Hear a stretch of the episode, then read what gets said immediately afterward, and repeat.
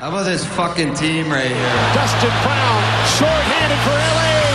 Score! Here is Goligoski. He gets leveled at the blue line by Doughty. Food for, it, cheered for, uh, kind of like it. Richard throws it in front. Carter score! Well done, boy. There's some swagger. Push come to shove, we're going to get it done. This is for you, Kings fans, wherever you may be.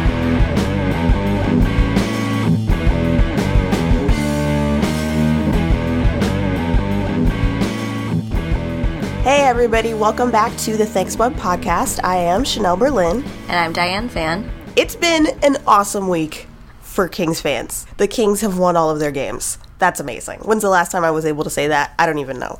I was just excited for Kings hockey to be back, and then I I made my one my one request from last week's podcast was score three goals, just not per game even, just three goals, and they delivered like three times as much, and I am ecstatic. Of course, the most surprising was them scoring six goals against the Colorado Avalanche. I was not expecting that at all, especially because they scored the first goal and then they got down 2 1 before the first period ended.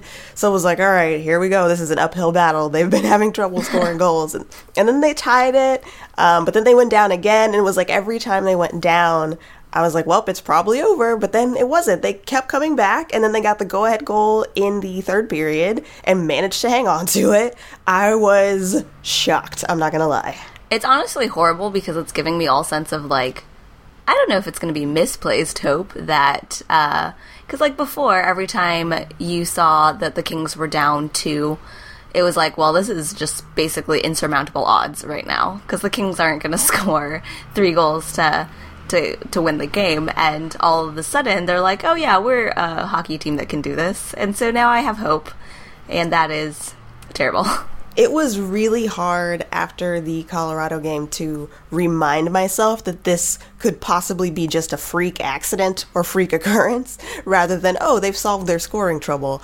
And the next two games they did they didn't obviously score six goals again but they had the two against the Calgary Flames and then managed not to allow any power play goals, which is something they did, which is what uh, was their problem against even the Avalanche. And then against the Hurricanes, they scored um, two goals and then an empty netter for three. Not bad. I mean, again, they like the two goals scored and the three goals scored weren't like vastly like outperforming what you expect from them in general, but to have all of those games, like three consecutive games where they score goals rather than score some goals, get shut out, which is what we were doing um, at the end of February, or sorry, the end of January. I was like, oh, it's a, is it a new time? Can the Kings really, you know, make this last push really exciting and consistent? Maybe. I'm slightly more hopeful now. Just slightly. Um, and I'm I'm fine. Like obviously, we're not going to expect any more of the the six four games, but like the T, T the T zero game, the three one game, is more along the King's speed. But before they were trying to do that, but also just kind of failing defensively, um, and obviously offensively. Um, and things have kind of balanced out in the Kings' favor. It seems like this week, where they score the the few goals that they feel like they're going to score, but then they collapse down very well, and obviously goaltending has been phenomenal. So Quickie's been great the last the two games that he was in. I mean, obviously Martin Jones let in four, but he had some spectacular saves, including that one on uh, Landeskog. But uh, yeah. Jonathan Quick has been solid. Yeah, he came. He put up an awesome performance in the Olympics, and then it seems like he's come back and done a really great job. He was doing a really great job when he first came back from injury, and then of course the the Kings scoring woes, and then the power uh, play goals against were a problem for Quickie, um, just as they had been for like Martin Jones and even Ben Scrivens were having trouble. Martin Jones hadn't won. He'd only started four other times since his like amazing 8-0 start in the NHL and but he hadn't gotten another win. So now he finally has another win. Jonathan Quick came back from the Olympics playing really strong. So the goaltending seems to be in a positive place and if the Kings their shooting percentage over these last uh, four games dating back to that Columbus Blue Jackets game before the Olympics is at 12.6%, which is really high for them and may not stay there, but it is it will at least hopefully help their shooting percentage trend in the right direction and not be like abysmally low. As long as as it's flirting like within a reasonable amount of league average probably under, then that's fine. Like I'm not hoping Right, for right. shooting for the stars here. And uh, of course, again, like that six goal six goal scored game is pushing that shooting percentage way up right now for this like very very small sample size of games. But yeah, like as long as they sort of keep scoring fairly consistently, it could be really positive. They have 20 more games left until the end of the regular season. Before we move on, take a minute to pause and just let you know what their actual record is. It is 34, 22, and 6. They're still third in the Pacific Division, and they've put a little more cushion between them and the Canucks and the uh, Phoenix Coyotes. So, not really quite in the same panic mode or near panic mode that the Kings and Kings fans might have been in coming back from the Olympic break, where it was like they've managed to just hold on and hopefully they can, you know, keep doing positive things. Anze Kopitar is still the points leader. He has 51 points. He's got 19 goals and 32 assists. He has been amazing the last few weeks. Even when the rest of the Kings were obviously struggling, Kopitar still managed to do some pretty great things because he is that's just what he does. Jeff Carter is still the leading goal scorer um, with 21 goals. He also it's different from last season though, where it was like Jeff Carter goals upon goals and no assists because he actually has a lot of assists um, in, in comparison to last season. He has 18. So those two people doing a great job. But I think really kind of the story, I guess, if you want to say it that way, is Dustin Brown and Mike Richards having a little more production in these last few games when they've been pretty quiet this season. They're both having like career lows in points production and whatnot. But they've been doing pretty good the last few games. I have been pleasantly surprised by both of them. I'm just surprised that we haven't had to yell at Mike Richards for looking like absolute garbage. It's been it, it was baff- it was baffling what was going on with him. So I'm glad that he's like scoring goals again. I was shocked. I was, in fact, in the middle of talking crap about him on Twitter, and then he scored a goal. And so I was like, oh, I guess for the moment, I have to shut up. For the moment. yeah, just for now. We'll see if that continues. But he had an assist in the Blue Jackets game before the Olympics, and then he had an assist in the Colorado game. And then, of course, as I just mentioned, there was the goal versus Carolina, which got the scoring started and was very surprising for me. And it was a really sharp angle shot, kind of weird, but a credit to Robyn Regehr too for seeing that Mike Richards had a little bit of room and giving him the puck, and then Mike Richards actually managed to put it on net instead of falling down or turning it over. So great job. Did it did it just physically pain you to say credit to Robyn Regehr? yeah, it did a little bit. Because I assume that it did. I mean, Robyn Regehr, we're living in an era where uh, Robyn Regehr has a hot stick. Unfortunately for Robyn Regehr, that still includes him sometimes scoring for the other team, though. But uh, but also some some king contributing to King's goals and getting a couple of his own. So I will credit him where it's due. In defense against the Sakara goal, at least it wasn't like the Brent Seabrook goal from the outdoor game yesterday, Oh, which was yeah. just a straight bat into the net. Yeah, Brent Seabrook was actually the one to go full Robyn Regehr in the last few days, so Yeah. um, at least it wasn't that terrible. And like, yeah, and even on that goal against in the Carolina game, he was trying to bat it out of the air. He just kind of missed a little bit, and it ended up being a goal against. In his post game, even Jonathan Quick defended him and said, you know, he did a lot of good things during that game. I am always highly critical of Robyn Regehr because he has had trouble on this team, but he he wasn't the worst. I always pat him on the head like he's like a three legged dog or something.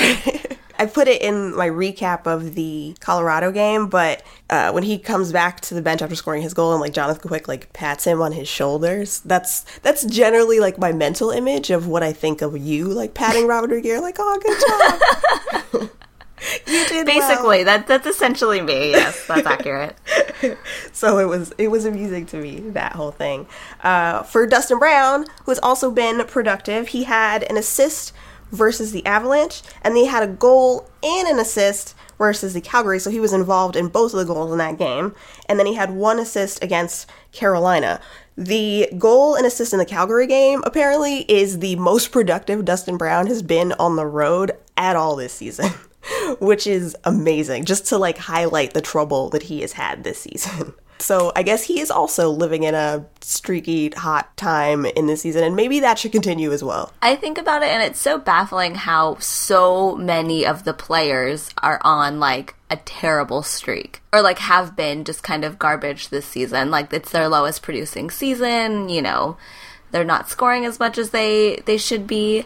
Um, I cannot believe that Trevor Lewis missed that empty net. Oh, I can't. It's Trevor Lewis, and you're not in Utah. I, I'm not even surprised. I mean, I both can't believe it and is just, at least this season, so Trevor Lewis typical. Yeah. That I just cackled. It's yeah, it's um, been rough. but him. yeah, apparently there's a, a plague upon Kings players in terms of having their worst years because it's so many of them. Mm-hmm. But still, still the the Kings hang on and squeak by. Yeah, they managed to. Their, I mean, and also to I guess just even put that a little bit in perspective, Tyler Dellow did this post recently about depth, seeing which teams were really balanced and which teams, based on depth, he thought ha- actually had like a chance at the cup. And the method that he used was like looking for players who don't play together and sort of having them represent two different lines. So for like the two top lines, he did Kopitar and Richards. Um, I can't remember what he did for the bottom two, the third and fourth lines for the for like the Kings or other teams. But but it actually, I was surprised looking at those graphs. And again, because it's based on individual players sort of representing a line, and the Kings lines have moved around a bit. It's not entirely representative, but it gives you an idea. I was surprised to see how much, even with the Kings scoring trouble, how it was a little more evenly spread than I imagined because I feel like the Kings' bottom six have had trouble producing, but especially when they've juggled players around a little bit, it's actually a little more a little more balanced than I thought or would have guessed. I think it also just highlights that the Kings have just been having an unlucky run for a lot of guys, and hopefully they're all sort of coming on at the same moment, or if they all you know find that groove again around the same moment, they could have a really good end to the regular season and a stronger postseason than I would have predicted like two months ago. Fingers crossed, man. I once again, I am very wary of this optimistic hope that I have, and I want them to not blow it. Yeah, same, agreed. But, and then also, even as much as I've talked about like better production out of people like Dustin Brown and Mike Richards, again, just calling back to Anze Kopitar, he has had eight points in his last five games. Th- those guys have done good, but they still got to catch up. Right now, Anze Kopitar is the only player on the team with more than 50 points. Anze Kopitar at number one with 51 points, and Jeff Carter trailing at number two with 39. Yeah. So that is quite a gap. Yeah. So if everybody could just, you know, elevate as we get into the home stretch and then head into the postseason, please. Oh, quick thing because I just want to mention this because I think it's nice. The Colorado game was also Dustin Brown's 700 game as the King. He has been part of the Kings franchise for a very long time. He is the seventh in franchise games played. Only six more people have played more games as a king than him, which is also interesting. Well, it's nice actually, uh, just to see people stick with the Kings. You know, there's there's people that you have a feeling are going to be Kings for life, and I'm hoping that Dustin Brown is one of them. Mm-hmm. Same. I know a lot of people have been critical of him, and on Twitter, every time it's like somebody needs to be traded, especially because his points production has been so low this season. A lot of people are like, "Would they trade Dustin Brown?" And I do want Dustin Brown to do a lot better, but I don't. I don't want to see him traded. I want him to do better with the Kings. Yeah. Oh no. I, almost everyone I know basically hates Dustin Brown. Yeah. Um, but yeah, I, would like to see him do well with the Kings and stay with the Kings. I'd also like Kopitar to be shackled to the Kings forever. Yeah. So let's just make um, that happen. Yeah. Jonathan Jonathan Quick has a King's tattoo, so he could he should probably yeah, stay. It's gonna be really weird if he goes anywhere else with his King's tattoo. It's like having your ex wife's name tattooed on your body. yeah. I mean, or it's like Johnny Depp who uh, had "I Love Winona" and changed it to like "I Heart Wino" or something. yeah, right. I think with Quick, at least to his advantage, he actually won a cup with the King, so at least it's yeah. like it could always be like, well, it's just a memory of a great point or period in my career. But it's still kind of weird to have another team sort of branded on you if you end up anywhere else. But uh, yeah, yeah, I want Dustin Brown to stick around. I want him to produce more. I'm never can deny like lack of production this season or whatever. He could be doing more. But again, I want him to do more with this team, not with another one. Speaking of things that the Kings need to improve, first first of all, so dating back to the game before the Olympic break, they've won four consecutive games. Not including that game, they've now got three in a row. They haven't won three games in a row since like mid to late December. So it was rough. We all know we lived through it and it sucked. But this is now a good patch. But but it's not perfect because as we mentioned with the Colorado game, they allowed 3 power play goals, which is terrible. The penalty kill for a long time was like propped was propping them up kind of because they were still sort of allowing key power play goals against that would like change the nature of a game or probably cost them a few games, including like that first game early in the season against Calgary. Now it's becoming a little more apparent that it's slipping. They're now 11th in the league on the penalty kill, which is not obviously not the absolute worst, but I think you can clearly see like the Kings have a lot of trouble clearing the puck. One of their penalty kills in these last three games, they spent the entire two minutes uh, in their zone, and it was just one penalty kill unit on the whole time because they couldn't get control of it. That's ridiculous. You can't have that. You can't kill penalties that way. That's awful. I always uh, play the drinking game where. Uh, you drink every time Bob Miller says they still haven't cleared the puck, mm-hmm. or they didn't manage to clear the puck, yeah, or what have you. It and is um, up but not out. yeah, That's exactly. the worst phrase.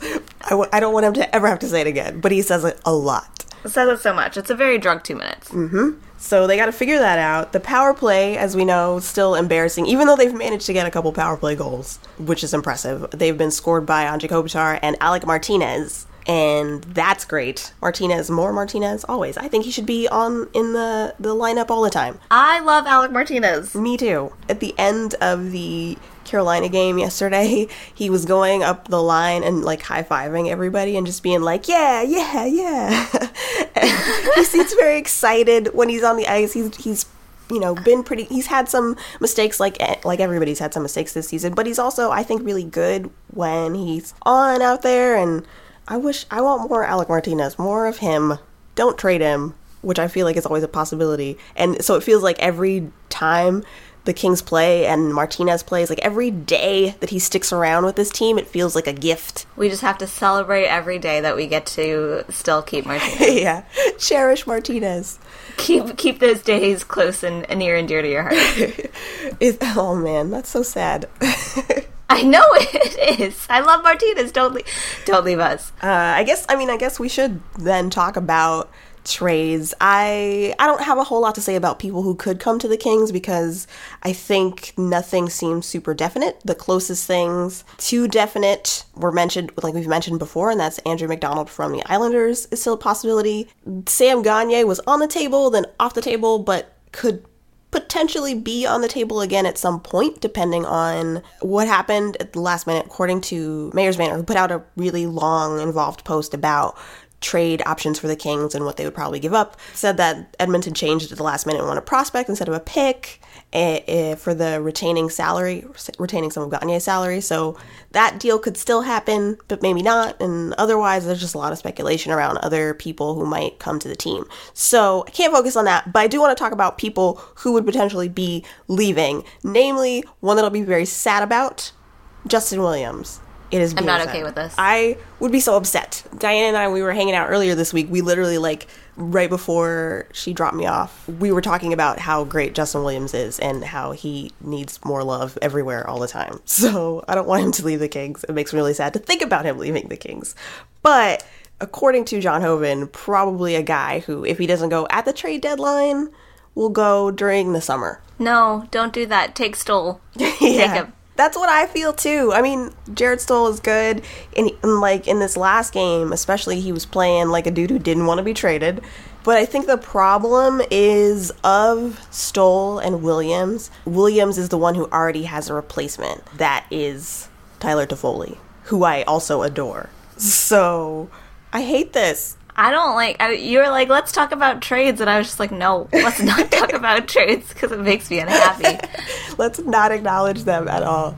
But yeah, I think that would of anybody who goes, of all of the names who've been mentioned who could potentially go, whether at the deadline or in the summer, I would be the most upset about Justin Williams, even though I get the logic behind it. I would miss Justin Williams terribly. The other names that were mentioned to go were Kyle Clifford, who, if you remember, was being shopped during this past summer and was going to be a piece in the trade for Sam Gagner, and that could still happen, or he could go somewhere else. Another person who, if he doesn't go at the deadline, will probably go in the summer because he's got another year on his contract and He his hit is like just over a million dollars or something. Um, an attractive piece, I think. I think the one thing sort of hampering any trade of Kyle Clifford is that he takes a lot of penalties, but otherwise, a pretty okay piece to trade. Um, and then the other thing is Matt Green, who is an unrestricted free agent, and according to this Mayor's Manor article, they didn't even start contract negotiations with Green before the season started. Of course, the problem though with Matt Green is that he's got injury history. The last few seasons he's had some trouble, so trading him might be tough. He probably won't be traded, I don't think, because they really still like him and think he could be valuable in a playoff run, but it's not looking good for him re-signing in the summer at this point. Which I'm fine with. I do like I do like Matt Green and I do think that he can uh, bring a lot to the table, but he is one of those players that does have I mean, he cannot stay healthy. He's got a lot of injuries, and we can always, sorry to say, we can always find someone else. Yeah, and I think that would be what the MacDonald trade, what they're sort of trying to replace there is get basically like a younger model, younger model of Matt Green, uh, and a cheaper model. But does it have to be MacDonald's? I, I don't want it to be. I think the I honestly think the only thing that's super attractive to a lot of GMs about MacDonald is that his cap hit is half a million dollars. But isn't that for a reason? yeah. Like he sucks? I yes. I assume so. Uh, well, see, this is why I don't like talking about trades. so yeah, so Matt Green, questionable future with the Kings, and of the top prospects, everybody knows that the Kings' top three prospects are Toffoli, Pearson and Vey. They're all up with the club right now. Uh, Darryl Sutter has said he's basically, for the rest of the season, going to try to rotate them all in and out until one of them just clearly displays that he wants that spot on the roster all the time. Of the three of them, Toffoli is the untouchable. The Kings are not trading Tyler Toffoli. Between Pearson and Vey, it is more likely again, according to this Mayor's Manor article, that they would be traded because the Kings are so thin at left wing. It's not impossible that they would trade Pearson, but just less likely because they need more guys who play that position, which makes me sad. I do like, I think Linden Vey has so much potential. It would suck to see him go, but I get it at the same time. I've yet to be so attached to them that I would cry if they left, except for Toffoli. Yeah, agreed. Like I would be bummed just because, like I said, I think like someone like Linden Vey has so much potential as a center, but I wouldn't. It wouldn't gut me if if he was traded. But uh, we'll see. The Kings could also not make any major moves at the trade deadline. Yeah, I was I was listening to Sean O'Donnell talk about it yesterday with uh, with Patrick O'Neal and he was basically saying that they, like that they think that they can kind of do it with the team that they've got now. There might be a small trade, mm-hmm. not like one of the big blockbuster ones that uh, you know we'll get to later. Uh, just some like tweaking here and there, so it, it, might not be anything to like rock anyone's world. Yeah, but with kind of cycling out the the prospects and and kind of essentially just getting their shit together is more along their speed. But who knows? Which I think is fine. Like I would be totally fine with them making another run in the playoffs with the guys that they have now. And I don't necessarily expect them to win the cup with this roster unless suddenly like I you know mentioned earlier everybody just gets hot right at the same time, reminiscent of the 2012 run. Barring that, I think it's fine if they make like a decent push in the playoffs and then management takes some time to really think about what pieces they want and whatnot and make all of those moves in the summertime. That would be fine to me. I'm cool with it. I'd be fine with that too. Although it would be hilarious for all of the like talking that everyone's done about it for literally nothing to happen. I feel like the trade deadline is never as active as people anticipate. I feel like this one will necessarily be the same. We already, like a lot of teams, haven't really made any moves except for the one big move that everybody talked about, which we will talk about in a little bit. But yeah, I don't, I don't expect a whole lot to happen. But if, uh, if it does, I just hope it is a smart move and not a stupid um, one. Well, since we're skirting around it so much, we might as well just go right into our, our five minute yeah. majors. Let's go. Big hit and down. I'm not sure he's okay. Uh, there's no question that this one's a penalty. A large five-minute major penalty power play for the Kings. And obviously, the banner moment um, for this trade deadline was a huge trade between the Sabres and St. Louis Blues. Uh, Ryan Miller and Steve Ott leave the Sabres in exchange for quite a few members and future members of the Blues Yaroslav Halak, Chris Stewart, William Carrier, a first rounder in 2015, and a third round pick in 2016. Holy shit, man. Yeah, that's a lot of movement. that's a lot of stuff. Um, the Sabres apparently are never going to keep a captain. Nope. Um, since Steve Ott was their captain and uh, is now promptly traded. Mm-hmm. Um, and Ryan Miller is suddenly terrifying. Um, yeah. because he, I mean, he was always terrifying. Obviously, he's a very, um, like, great goalie, and he was great in the Olympic Games and blah, blah, whatever. But on the Sabres, he was just kind of a, you know, big fish in a little pond and you didn't really have to worry about facing him much ever. But now that he's on the Blues, who's been this like offensive juggernaut all of a sudden this season, and combined and like their def- their defense is solid, and now combined with this uh, vaguely godlike goalie, I'm maybe a little bit terrified. I am excited weirdly. I and a lot of people have disagreed with this trade because if you look at the career numbers, Ryan Miller is actually slightly under Halak. Halak's career save percentage is 917 and Miller's is 916 people are like, look at that. He's like not amazing. But I think that doesn't matter because we're talking about this season. And this season, the St. Louis Blues are second in goals per game. Ryan Miller has a 923 save percentage so far. So if those things keep up and like, you know, it's the Blues, maybe they will get colds or whatever. It happens. They can be like any team pretty streaky. But if they keep that general like goals per game up and they have like the third ranked penalty kill and a, a, decent but not super amazing power play, but way better than a team like the Kings, for instance. You know, now they have this goalie that's doing really well this season. I think they have a pretty good shot. And then for me, the other thing, and for I, I would assume it's you know a lot of people are using the same bar here. You want the only the teams that have a chance of the cup this year is a team that can beat the Chicago Blackhawks. And the St. Louis Blues so far in this regular season have beat the Blackhawks in every game they've played against them. So I think they have a shot at the cup, and I think that is exciting for that team. I'm not necessarily excited if somehow the Kings turn into a tire fire at the end of the season and end up facing the Blues in the first round again, because I don't think it'll go well for Los Angeles this time but I am excited to see how the Blues do match up to the competition of the Blackhawks and if they can make it to the final. I think it would be fun.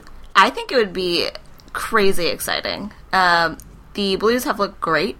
I've loved watching the games that they've played, especially against the Blackhawks. Yeah, me too. And this was, uh, I think it was a great trade for them. Mm-hmm. I think it seriously puts them into not that they weren't in serious contention before, but it kind of fills the holes that they perceived that they had. Yeah. So I it's it's real cool. I'm really excited for it. And props to the Sabres for going all out because they were just like, you know, this is a rebuild. Mm-hmm. Like obviously we're in a rebuild.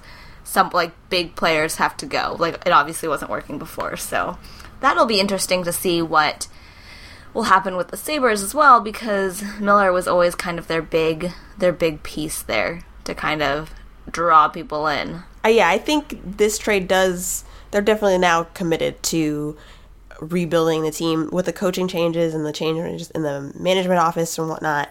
They're going full rebuild now, and it'll be interesting to see how that pans out for them over the next few seasons. In the meantime, the the Blues could uh, could upset some people. I have sort of joked that when the Kings get knocked out in the first round, I will be a Blues fan. Capital letter Blues fan. And uh, that will continue now. So sorry, everybody, but it's to happen. That's not the only trade news, though. And actually, that was probably with the trade deadline and talking about how it, it is never as crazy as people expect it to be. I think that the Miller trade was sort of the big thing people were watching, and it's already happened. But coming back from the Olympics, we have some people who have requested trades and have potentially made the deadline interesting again, at least given it a couple highlights, and that is St. Louis. Martin St. Louis has requested a trade out of Tampa Bay. I thought that was hilarious because when he was left off of the team uh, originally and then they had to find a replacement for Stamkos, Mike Milbury said, if I was St. Louis, I would request a trade out of Tampa if Yzerman doesn't put him, you know, for not putting him on the team. Even though Yzerman did pick St. Louis to replace Stamkos, he has apparently actually requested a trade anyway, and he wants out of Tampa Bay. But he only wants to go to the Rangers, so we'll see if if that happens. So the and then the other piece that was surprising for people and also slightly hilarious, Ryan Kesler wants out of Vancouver. So many people want out of so many people want out of Vancouver at this point. I I don't blame them. It seems like it's going down. Well, they tried so hard for so long to. I mean, obviously they've the, Canucks have made it to the postseason, have made it to the final, and they've tried so long with the team that they have to win a Stanley Cup. And at this point, this roster is getting a little bit long in the tooth in terms of their potential for winning the Stanley Cup. Like, obviously, something is not working, something is not clicking, and now a bunch of them aren't necessarily in their prime. So I feel like a lot of these guys, like Kesler, who obviously have a lot to bring to the table, um, are ready to kind of jump ship and find somewhere else that they can fit in and, and win a cup. Because the thing with Vancouver ain't working. Uh, yeah. They really only had a few more years of of you know trying this team out. Obviously, they wanted to win with like the Sedins and Burrows and Kesler and Luongo and you know whatever, but it it obviously ain't working. So I feel like everyone kind of feels like this, you know, this chapter of the Canucks is kind of over. And so whether they start wheeling and dealing their big players or people are asking to leave uh, is kind of to be expected at this point. I thought it was kind of funny because his agent then said that no, he didn't request a trade. But then there were other reports saying that while he was at the Olympics, he was pretty much telling anybody who would listen that he was done with Vancouver and he wanted out of there. And so, like, in my mind, I just imagine Ryan Kesler going around and basically, like, mentioning it, mentioning it so to other guys and being like, so, you know, put in a good word for me with your GM. Pass it along. Because we need to Pass it along happen. that I want to get out yeah. of here and uh, we'll see what, what can happen. because he's still a good player and he brings a lot to a team, he will pull a pretty big return, I imagine. A team rumored to be really, really interested are the Pittsburgh Penguins want Ryan Kesler and have offered up a whole lot for him, including picks and players, I think, including possibly Brandon Sutter and a lot. And I actually don't get why the Penguins would want him so bad. I think they have a lot of top six strength and they actually need depth guys. And it seems weird to overpay for Ryan Kesler to play on your third line. Yeah, that's true. Maybe they're just um, getting insurance for the fact that no one is healthy on the Pittsburgh Penguins. Everyone is injured at this that's point. True. So it's like, yeah. well, he'll pay on the third line, but you know, probably in two weeks when uh, someone breaks their arm or their leg or their jaw right. or what have you, um, he can get shifted on up. So who knows? I, I, I do like the I will not necessarily like, but I am entertained by the fact that it seems to still be true that the Penguins like clearly made a deal with some dark force and are now, you know, allowing themselves to be injured in exchange for Sidney Crosby to have a healthy full 82 game season. Oh, for sure they've made a deal with a demon and it's like just spread the injuries around please don't do it like all at once or like at super inopportune times. Uh, just keep Sidney Crosby healthy. Like obviously Paul Martin broke his leg, but was okay for a few games of the Olympics. And then broke his arm or his wrist or whatever he broke, and Sidney Crosby stayed healthy to win that gold medal. A ton of people have been out for like Beau Bennett. I assume is dead. Uh, if he wasn't tweeting, I would just assume he was gone. it just disappeared into the ether. Yeah, the tweets are the only way I know that Beau Bennett is still living. Which side note, strong tweet game, Beau Bennett. I like yeah. yeah. Good old, a good old California boy. He's been doing well. He's been doing well. i have been a little impressed by his timing too on Twitter. Good job. I that's a good point. I hadn't thought about the injury thing so much, so I guess that could be part of it. Um, I, I do think though that they should probably go with like more depth guys because I think that was even sort of apparent like in their game against the Blackhawks. They need a more balanced team because I feel like the thing with the, the Pens is every time they don't perform well as a team, then people sort of focus on oh well like Crosby didn't put up any points or like Malkin didn't put up any points or James Neal didn't put up any points.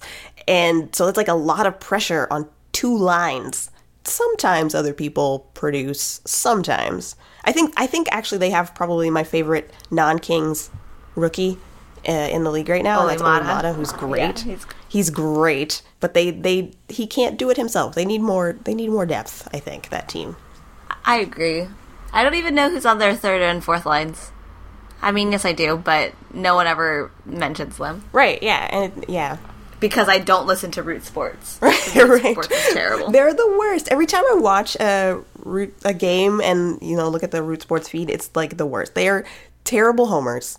It's awful. But but yeah, that I do think as a team they're really interesting. Here is something because we were talking about like Vancouver and their window closing is if they don't fix like their depth issues or whatever, the possibility the Pittsburgh's window could close, and then you have, will have like wasted people like Sidney Crosby and Evgeny Malkin because you don't have enough support for them. Which I, I forget where I first heard that, but I thought it was a really interesting some interesting commentary because I hadn't thought about that either. That'd be so sad.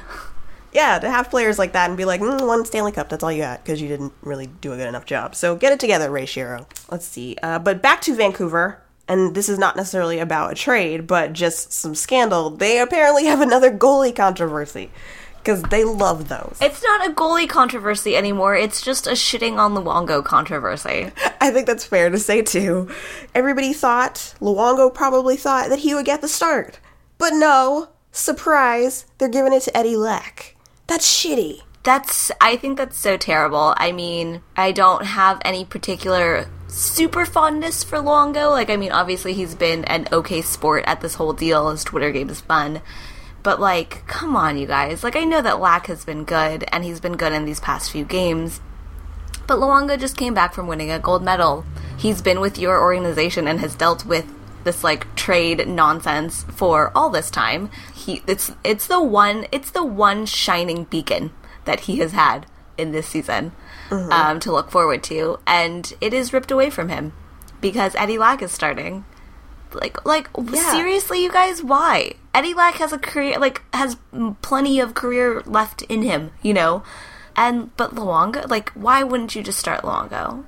And he's the veteran. Yeah. Oh my gosh, that's terrible. Yeah, I just don't understand it. I think the only thing that people have pointed out is that Lack technically right now has the better save percentage. He's he's at a, a 935. Luongo's 924. But it's not like 924 is bad. And like you said, when you've been looking forward to it, he's been looking forward to it all season, and he just won a gold medal. Just give the dude the start. I don't see why that's so hard.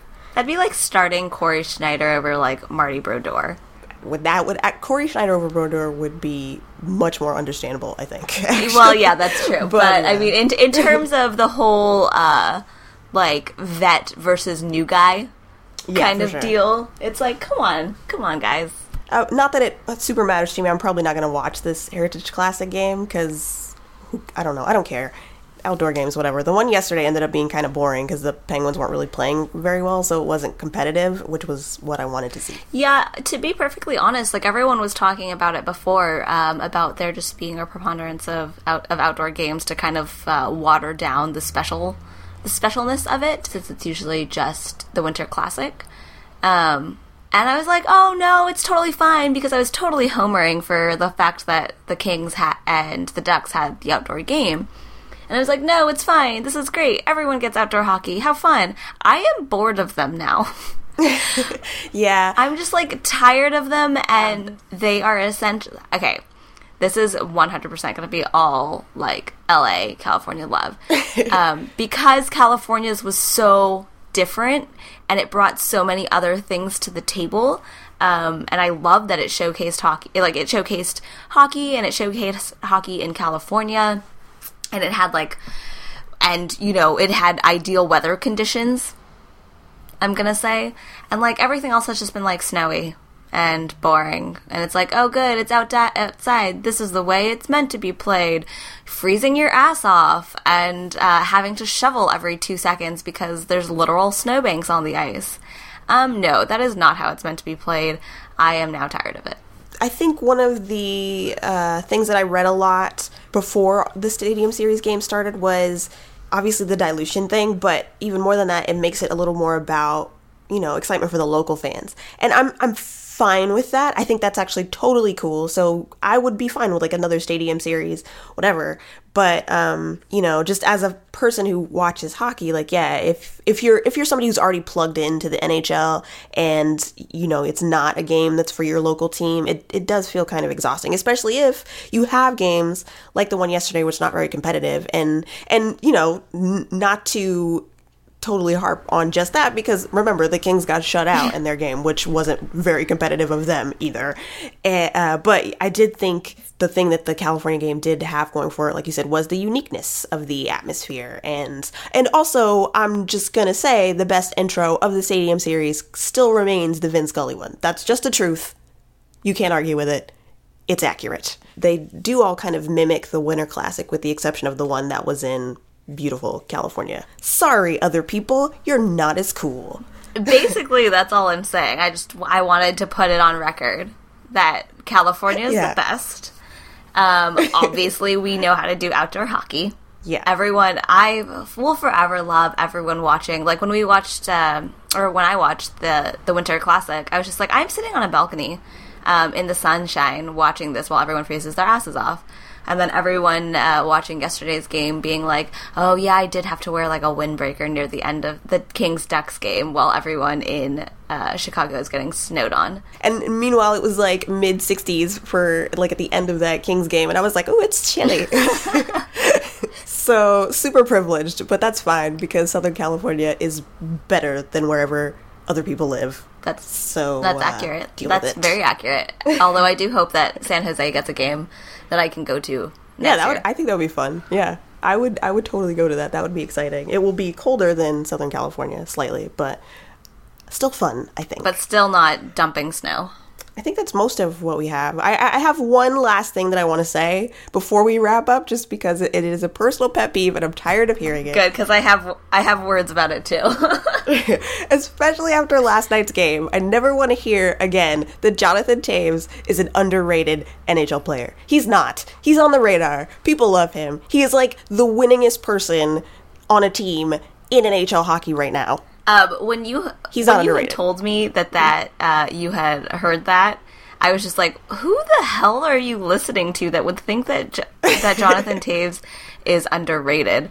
Like someone who's been on the cover of that many magazines on a team that's won the Stanley Cup twice in the last couple of years was named the fucking Conn Smythe winner. Seriously, has won two gold medals. Uh, was like co- underrated? Are you kidding me? And it's not like he's playing in the on the, in the Panthers and is like the one lone great person. Like it's Chicago. Come on. Yeah, he's playing on the most popular team in the league right now in terms of like, you know, media just like kissing their asses. Everybody loves the Chicago Blackhawks which whatever. The place I heard it most recently that made me think of it again was I was listening to West Coast Bias and uh, John Hoven was talking to James Duthie, Duthie, I can't remember how you pronounce the last name, but anyway, they were talking about it. But it's not the only place. Like I read a few things earlier in the season, including a piece by Adam Proteau that was like, people always talk about Alexander Ovechkin and John, I mean, and uh, Sidney Crosby, but not Jonathan Toews, who was one of the best players in the world. And you know what? People do talk about Jonathan Toews. It is a fallacy that he is underrated. Everybody knows about him. So that's my personal pet peeve with the media. Please never say it anywhere again. I'm like He's honestly shocked by it. I'm like, what media are you guys reading? Like, uh, what media am I reading that I am constantly listening to the fact that Jonathan T- like what are you talking about, Sidney? I always hear it in that three: Sidney Crosby, Alexander Ovechkin, Jonathan Toews. Always. And then, like briefly last year, like Patrick Kane was part of that because he had like a great 2013. He's kind of cooled off right now at this moment, but people talk about him too. Like those people know about those two players. They know about him. They know about him. Baffling. That's. I just wanted to mention that. But um, that's all I have to say about the NHL for this week, I think. I think I think that's a great place to end. I, I agree. See you guys or talk to you guys next week. As always, on Twitter we are at Thanks Bud, or individually I am at Chanel Berlin. And I'm at AKA Diane Fan. And you can listen to us on iTunes if you're not already, or Stitcher if you're not already and prefer that. Oh, we are starting, and I posted the first thing California Craves Hockey series, basically about we want to talk to other fans who love hockey in California and tell their stories because we find them very fascinating and we like talking to people about hockey. So the first one was a piece I wrote about uh, Diane and I going to see NASA's uh, Jet Propulsion Laboratory. Their scientists having a hockey team. If you haven't read it, check it out. Um, and if you know someone who's doing something cool with hockey and you know is in California, you can email us and tell us about it. The email is chirp at thanksbud. You can email us there or you can go to our contact page on the site and find us that way. And we want to know about people you know or yourselves if you have a cool story and we want to talk to you about it. So uh, keep that in mind. Yeah, let's all let's all hang out and talk hockey. I want to hang out with people. yeah, that's that's really what we're going for is hanging out with people who want to talk to us about hockey and whatnot. But uh, other than that, take care of yourselves. We'll catch you next week. Thanks as always for listening. Catch you later, guys. Bye, friends.